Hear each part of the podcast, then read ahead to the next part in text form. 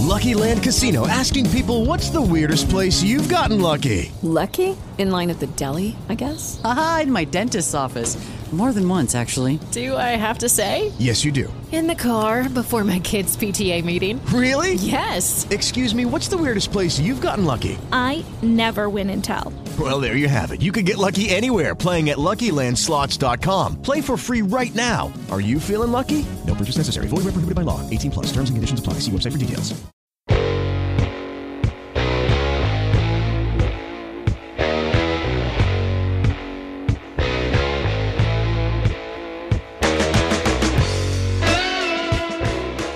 Jesus said there would be wars, earthquakes, famine, and pestilence, that nation would rise against nation. There would be false Christs, signs in the heavens, and the four horsemen of the apocalypse. The sun would be darkened, and the moon would not give its light. Men's hearts would fail them for fear. The destruction of Damascus, Gog and Magog, the rapture, the man of sin, Armageddon, nuclear war, destruction of society, genetic engineering, transhumanism, the UFO phenomena, global government, universal church, and doctrines of demons. Enter the realm of Last Days. We invite you to another exciting episode of Last Days broadcast, where we will examine current events in light of God's prophetic word. And now, your host, Pastor Jerry. Good evening, ladies and gentlemen. Welcome to Last Day's broadcast. I'm your host, Pastor Jerry, and we're glad you could tune in and be with us today. We've been talking about the church, the rapture of the church, the, the, the taking of the believers back to be where the Lord is. And you know, we, if we look at Jesus' life and ministry on the earth during the 40 day period, the disciples of Jesus were what we might call pre church Christians. They believed in Jesus, but they were not yet members of the church, for the church was not formed until the day of Pentecost when the Holy Spirit was poured out. During the close of the age, the disciples, or as Jesus will call them, the elect, will be what we might call post church Christians. The church has been removed from the world. We talked about that in our last broadcast, at least from any visible participation in world affairs. And since we know that Christians will be given glorified bodies like the Lord's, Paul says that once removed from this life, the church will forever be with the Lord. Somebody say amen. amen. Will, will ever be with the Lord. It seems highly likely that church Christians will join the Lord Jesus in his ministry behind the scenes during the tribulation. In other words, we talk about does the Lord come back twice? Or does he actually come back once for his church, remain behind the scenes in the heavens, in that in the atmosphere around the earth? Remember the earth is a is in there's a spiritual world that surrounds the physical world that we're in, the physical world being embedded in that spiritual reality. And we'll see as we move along through this broadcast, I want to look at the enemy and how his activity is around the earth and how it affects those of us who are here on, in the world today. And that is the very same place where Christ will take the church when we're brought and meet the Lord in the air. We'll be with the Lord, I believe, throughout the tribulation period, and then we'll remain with Him and return at the Parousia or the unveiling of Christ, where we are the quote armies in heaven following on white horses, unquote. The point I want to get to today in this broadcast, where exactly are the evil angels, that is, the principalities and powers in these heavenly places that you and I, the church, are called to battle with? Where do they reside? How are they ultimately deposed? How, how are they done away with? You know, it's in a very helpful book called The City of God by and the City of Satan by Robert Linthicum. He notes the evil that evil is deeply embedded in the major cities of the world and has been for centuries. The fallen angels who constitute what the Bible names as the world rulers of this present darkness are associated with men and human institutions here on earth. The angels are not out there in outer space beyond the clouds because, as we've seen, the heavenly places actually surround us on all sides. 2 Corinthians chapter 10, verses 3 through 5, Paul says this For though we live, uh, that is the believer, the, the, the Christian, we live in the world, we are not carrying on a worldly war. For the weapons of our warfare are not worldly, but they have divine power to destroy satanic strongholds. We destroy arguments and every proud obstacle to the knowledge of God and take every thought captive to obey Christ, being ready to punish every disobedience when your obedience is complete. The strongholds of evil the church is supposed to be always continually assaulting and attacking all of our lives are in and around the cities that we live in. The world system that is here on the earth that we talk about is controlled and run by Satan and his fallen angels through ungodly men. There are world powers, men who are used by Satan. Some are aware of that and they're in league with him. Some are unaware of that. It matters not. I mean, they are carrying out his purposes in this world. You and I are called to a heavenly purpose while we're here in the world. We're in it, but not of it. We're here to be light and salt, to be ambassadors for Christ, to move the church forward. Jesus said, I will build my church moving forward, and the gates of hell will not prevail against it. We're to assault these strongholds of the enemy. You know, anybody that's ever tried to build a church in inner city knows the struggles that come and the powers that oppose them as they move forward in God. You know, our church here is it's opposed by the enemy. They, they don't want uh, to see a, a, a, bastion of hope and grace and love in the community. Satan wants to stop that. He wants to do anything he can. But we're here to advance the kingdom of God. We're not, atta- we're not talking about attacking people in our warfare. No, no, no, no, no. We don't attack people. People are, again, we're to call them, to preach the gospel to them, to say, hey, you know, come to faith in Christ. He'll set you free. He'll deliver you. When I was not a believer or a Christian, I was used by the enemy for his purposes. But God transferred me, hopefully like he has you, from the kingdom of darkness to the kingdom of his son, light.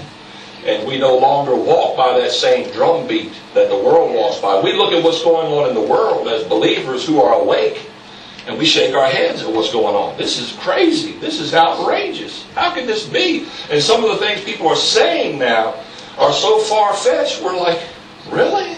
This is what we're doing? This is what's going on? Well, they're being controlled by these spiritual powers. The overall goal of Jesus in returning to the earth is to set up his kingdom here with Jerusalem as his capital city of a restored, ultimately restored earth.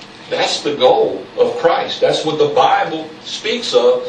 It speaks of returning rulership of the earth back to mankind and away from these principalities and powers. Amen. Oh, hallelujah. In Hebrews 12, it closes with a warning to God's next that God's next radical invention intervention in history will be more than just shaking of the earth as he did at Sinai. He will shake the heavens as well. In Hebrews 12, 25 through 28, we have these words. See that you do not refuse him who is speaking, that is God.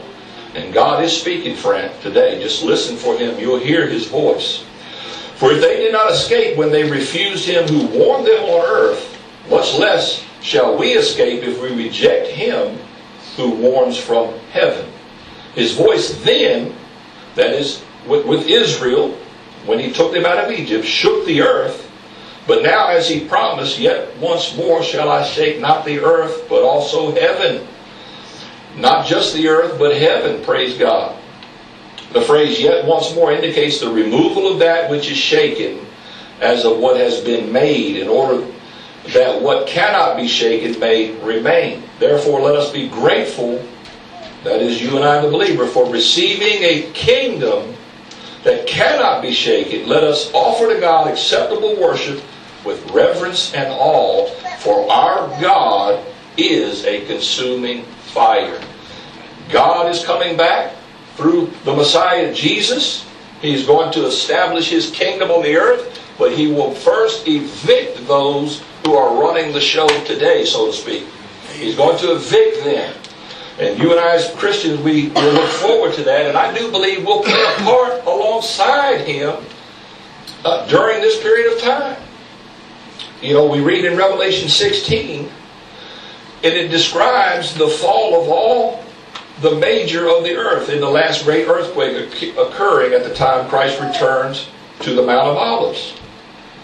Evidently, riding the earth of the legions of evil angels who rule the world system from these heavenly places and removing the majority of men who hate God to the very death, it will involve the near destruction by God of this whole planet. Bible says here in Revelation that the seventh angel poured out his bowl into the air. Notice that air. And, and a loud voice came out of the temple that is in heaven from the throne, saying, It is done. And there were flashes of lightning, voices, peals of thunder, a great earthquake such as had never been since there were men on the earth.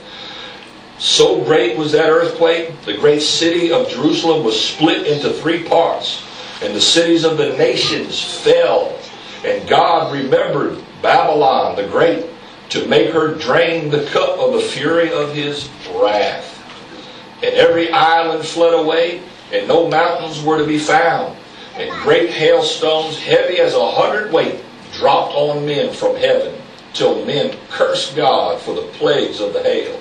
So fearful was that plague. Revelation 16, 17 through 21. Now, Isaiah spoke of the same time of great shaking. That's what's coming when Christ returns. He's coming. He's going to shake everything that can be shaken, so that which cannot be shaken will remain. That which is of Him will remain. Praise God. And you and I, church, we're going to be with the Lord. We'll be uh, there either assisting or watching Him do His work here on the earth. That's what's up ahead.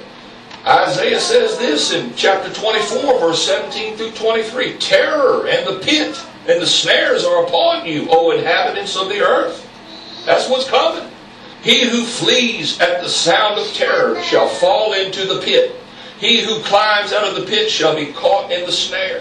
For the windows of heaven are open, and the foundations of the earth tremble.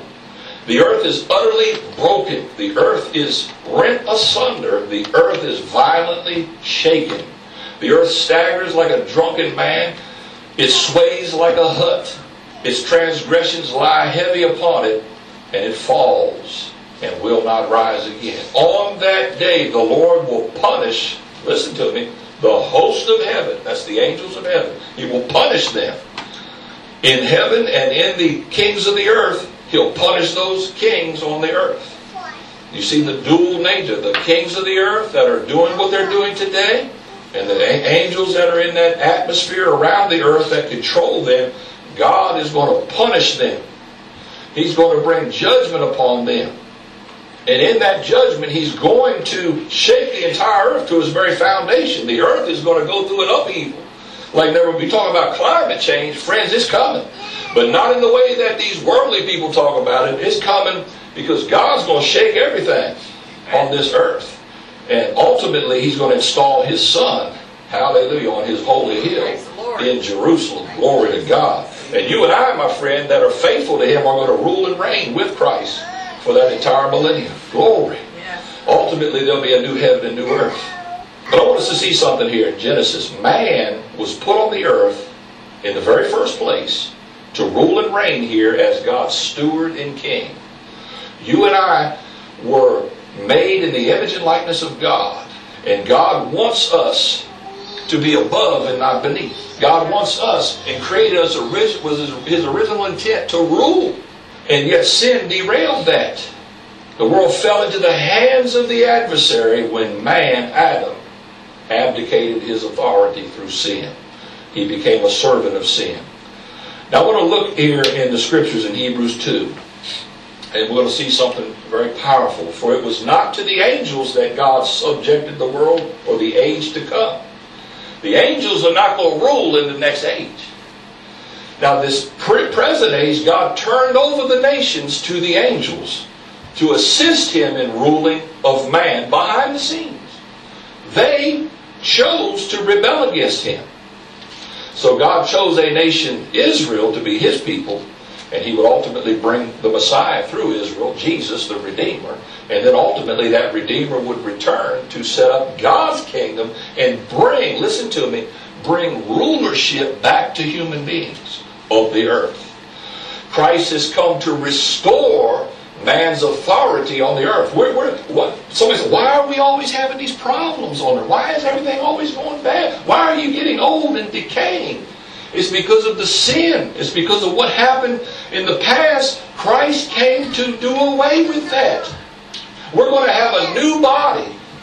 We're going to have a resurrect, a glorified body that's going to be flesh and bone, just like you have now, but without sin or the effects of sin. We'll live forever immortality through the redemption Christ provides. But that doesn't end there.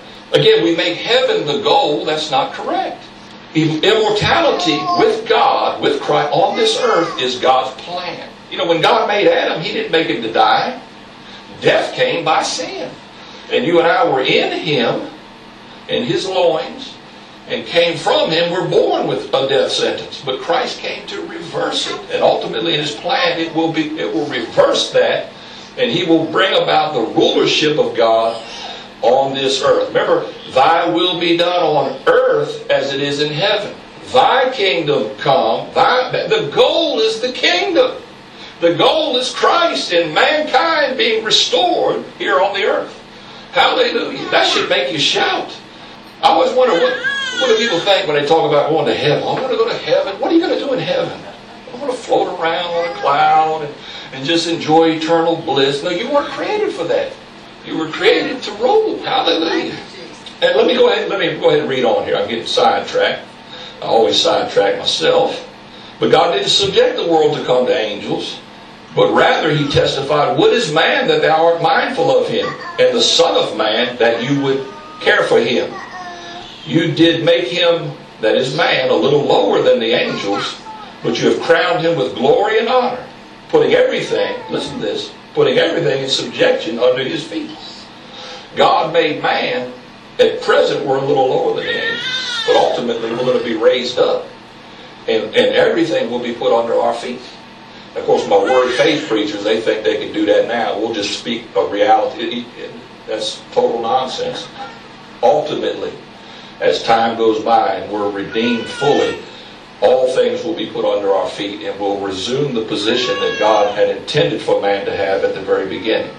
We see Jesus now, who for a little while, the scripture says, was made lower than the angels. Why? Because he was made the, he came in the appearance of man, not in the appearance of angels. He came as a man. So he was made just like us, a little lower than the angels. Now he's crowned with glory and honor because of the suffering of death so that by the grace of God he might taste death for everybody. For it was fitting that he, and by whom all things exist, in bringing many sons into glory, should make the pioneer of their salvation perfect through suffering. In other words, God subjected Jesus to live as a man and to suffer just like you and I do today.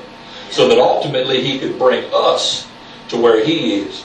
He said, I'll come and live as you and do it the right way, and I'll die as the propitiation for your sin, and then ultimately I'll make you the righteousness of God in me. I'm going to raise you up to be with me at my throne. Hallelujah. You can't beat a deal, so to speak, like that. Come on now. That's the best deal you ever offered. You'd be crazy to reject that. Salvation through Jesus. So I will be proclaim thy name to the brethren in the midst of the congregation. I will praise thee. And again, I will put my trust in him. And again, here am I and the children of God that God has given me. Since therefore the children share in flesh and blood, he himself likewise partook of the same nature, that through death he might destroy him who has power over death, that is the devil. And he will deliver all those who fear of death were subject to lifelong bondage. We're going to be delivered, hallelujah, through resurrection from death, from sickness, from evil, from sin. And God is going to restore this planet, hallelujah, and His creation. He's going to restore it to where it belongs, glory to God. And He invites us. You know, what is God's plan? Liberation of the planet, on planet Earth. He's the rightful owner and he's the heir. It's his planet, his universe. This doesn't belong to us.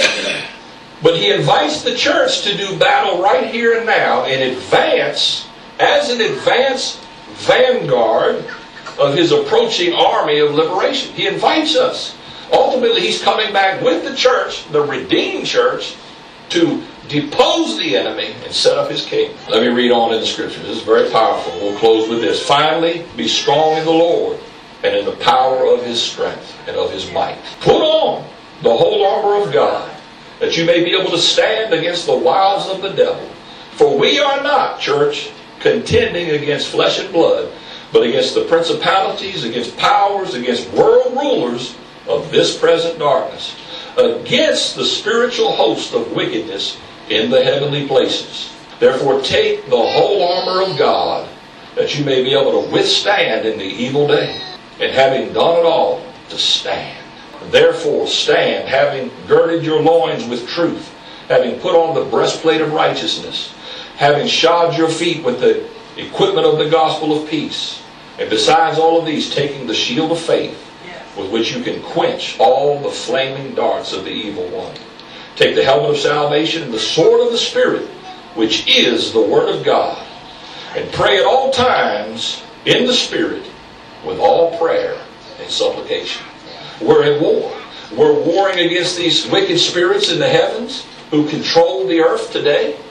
And ultimately, we're here as an advance vanguard to stand against the enemy and to hold the ground, to advance the kingdom while we're waiting on our Lord to call us home. Are you doing that in your life as a believer, as a Christian? Are you realizing, recognizing that, that you and I are the army of God here on this earth? We are here to serve our Heavenly Master. We are here to represent Him to a lost world. The world, and if you haven't noticed it, is going to hell in a handbasket. The world is getting worse and worse. Evil men, the scripture says, would wax worse and worse before that day approaches, the day of the coming of Christ. Where are you today, my friend? Do you know the Lord or do you have a relationship with Jesus Christ? If you don't, I want you to take a moment of time. I want you to pray this prayer with me and invite Him into your life. Dear Lord Jesus, I know that I'm not a Christian. I know that I'm not a believer, but I want to be. I believe you died on the cross for my sin. And Lord, I ask you to come into my life, to change me, make me a new creation. I believe you rose from the dead that third day and that you ever live. Forgive me, Lord. Change my heart, change my life. And Lord, I will serve you all the days of my life. In Jesus' name. My friend, if you prayed that prayer and you believe it in your heart, you are a new creation. Write me, email me, let me know what God is doing in your life. We're praying for you. We care for you. And ladies and gentlemen, until next week, may the Lord bless you.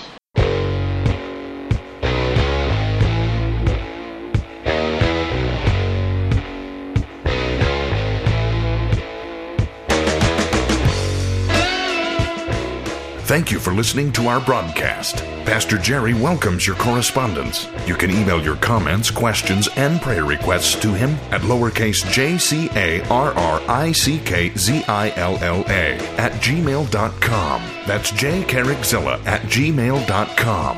Until our next broadcast, we'll see you there or in the air.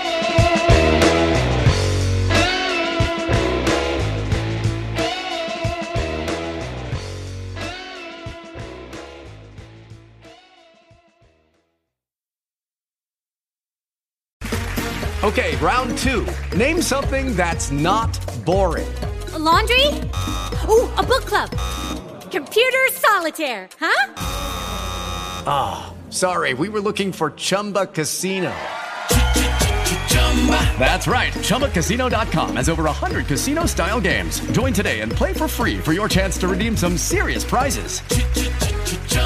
ChumbaCasino.com. No purchase necessary. Full prohibited by law. 18 plus terms and conditions apply. See website for details.